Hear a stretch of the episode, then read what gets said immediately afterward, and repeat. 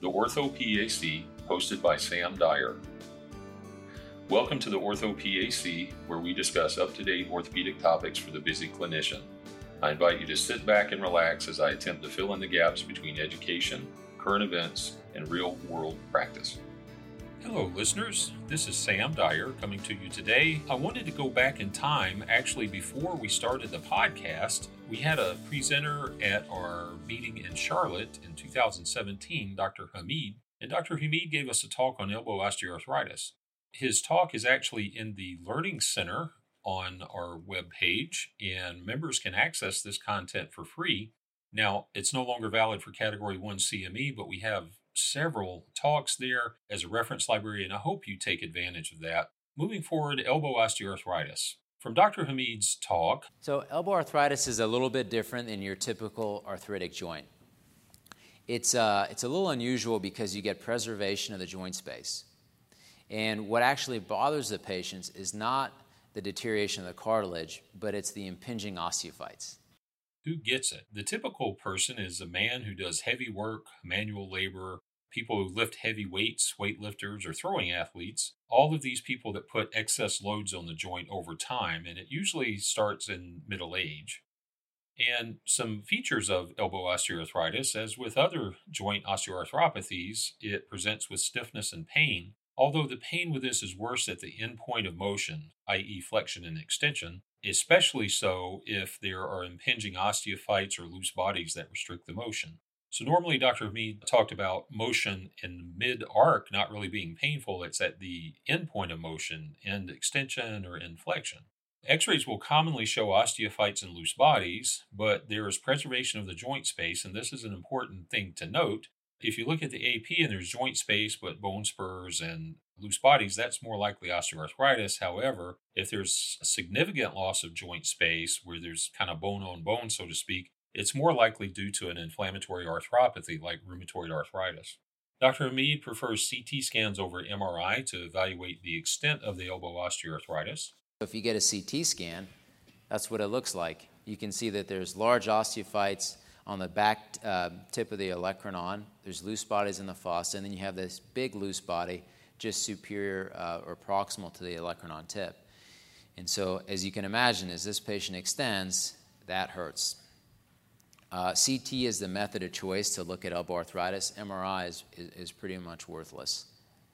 He also said that the mainstay of treatment for elbow osteoarthritis. Now, this is after failed conservative treatment like nonsteroidals, PT, and maybe injections. The mainstay of treatment is arthroscopic debridement, and where you can't effectively do a scope to debride it, to remove the loose bodies and osteophytes, do it through an open incision. And what I mean by debridement is not curing them of arthritis, but removing the, the things that are bothering them, which would be the osteophytes and the capsule. Techniques such as a distraction arthroplasty and total elbow, he didn't say were contraindicated, but he said they're not really that great of an idea, especially the total elbow. That's typically more for pain relief with, say, the 70 to 80 year old rheumatoid arthritis patient who doesn't have a lot of activity. Most of the people that get osteoarthritis are male laborers in middle age, and they want to continue doing what they're doing. So, debridement is a more acceptable option. And so when you enter the joint, you really want to insufflate the joint because you can see the radial nerve there is extremely close to the joint. Really, all the nerve vascular structures are in play for an elbow scope.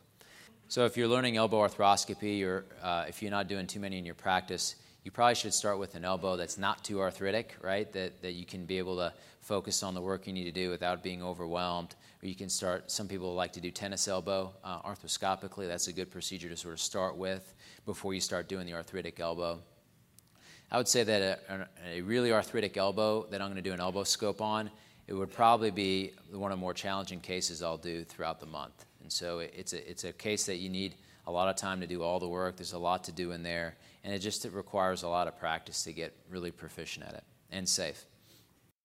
Now, many of these patients have probably had some sort of cubital tunnel syndrome. And if they've had a cubital tunnel release and an ulnar nerve transposition, he said he would most likely go to an open surgery at that point because you have to put the cannula in at a location where the ulnar nerve typically goes and where it's transposed would be in the way. So that's very important history. If you're sending someone to a physician for elbow arthroscopy, make sure to mention that. The other thing I want to talk about is also open debridement. So that's what we call a column procedure. So you can do the same work open as you can arthroscopically. And uh, you can do this through a one incision on the lateral part of the elbow. You just elevate the muscle off the front of the cap, off the front of the humerus in the back, and you're able to access the front and the back of the joint pretty easily. And the takeaways for osteoarthritis typically is a hard-working middle-aged male. It's an atypical osteoarthritis as osteophytes impinge motion and cause increased pain. And arthroscopy with open debridement is the treatment of choice. So if you look at studies looking at elbow arthroscopic debridements, we don't really know long term how they do, but the medium term results have been, have been pretty favorable. Um, they're a little bit uh, across the board with how much improvement in range of motion you get, but I would say 30 to 40 degree improvement in arc of motion is reasonable.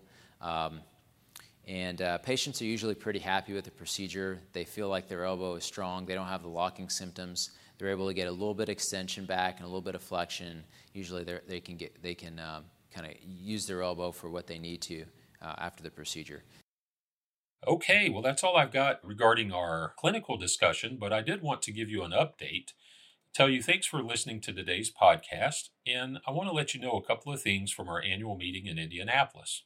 We're looking forward to expanding our foundation's work, and we have two of our board members working toward a PA leadership tract. It's in the initial stages of development, and we've got a lot of work to do to create it, but that's on the horizon. I'm hoping we can get something like that going within the next year to two years. We're also looking to bundle more CME content. Right now, we have PAOS on demand, both on our learning center, paos.org, as well as the AAPA. But we're thinking about creating more specific bundles, such as an opioid specific offering. Everybody has to meet opioid requirements for state and federal regulations, and different states vary on the numbers. But we're looking at putting that together so you don't have to buy the whole course if you don't need it or want it, if you just need that content. And then we're looking at bundling some other talks. Imagine a pediatric bundle or a spine bundle. If this sounds appealing to you, let us know. Last thing I wanted to go over with you most everyone needs CME, and an overwhelming number of you need it before the end of 2023. So I want you to consider us. We have hours and hours literally on the PAOS.org Learning Center take a look there. You can get your CME needs met. Uh, there are PAOS on demand, there are self assessment questions, and all of these come from prior meetings, recordings of prior meetings. So you're going to get some good stuff. I want you to take a look there. We also have two hours of free CME, free hopefully being the word that captures your attention. We licensed two hours of DEI videos last January, and those will be good through the end of the year. Make sure to get your two hours of CME there. That's free for PAOS members. Non members, if you're not a member, why not? Why won't you join PAOS? You can get our same content on the AAPA if you're a member there, but you're going to pay a lot more for it than you will with us. Our membership fees are not that high. We have the practice and salary survey, so I really would like you, if you're listening to this and you've been on the fence, go ahead and join us. You won't regret it. Okay, short and sweet today. That's all I've got. So keep listening, and I want to thank you for listening to us and supporting us. Bye now.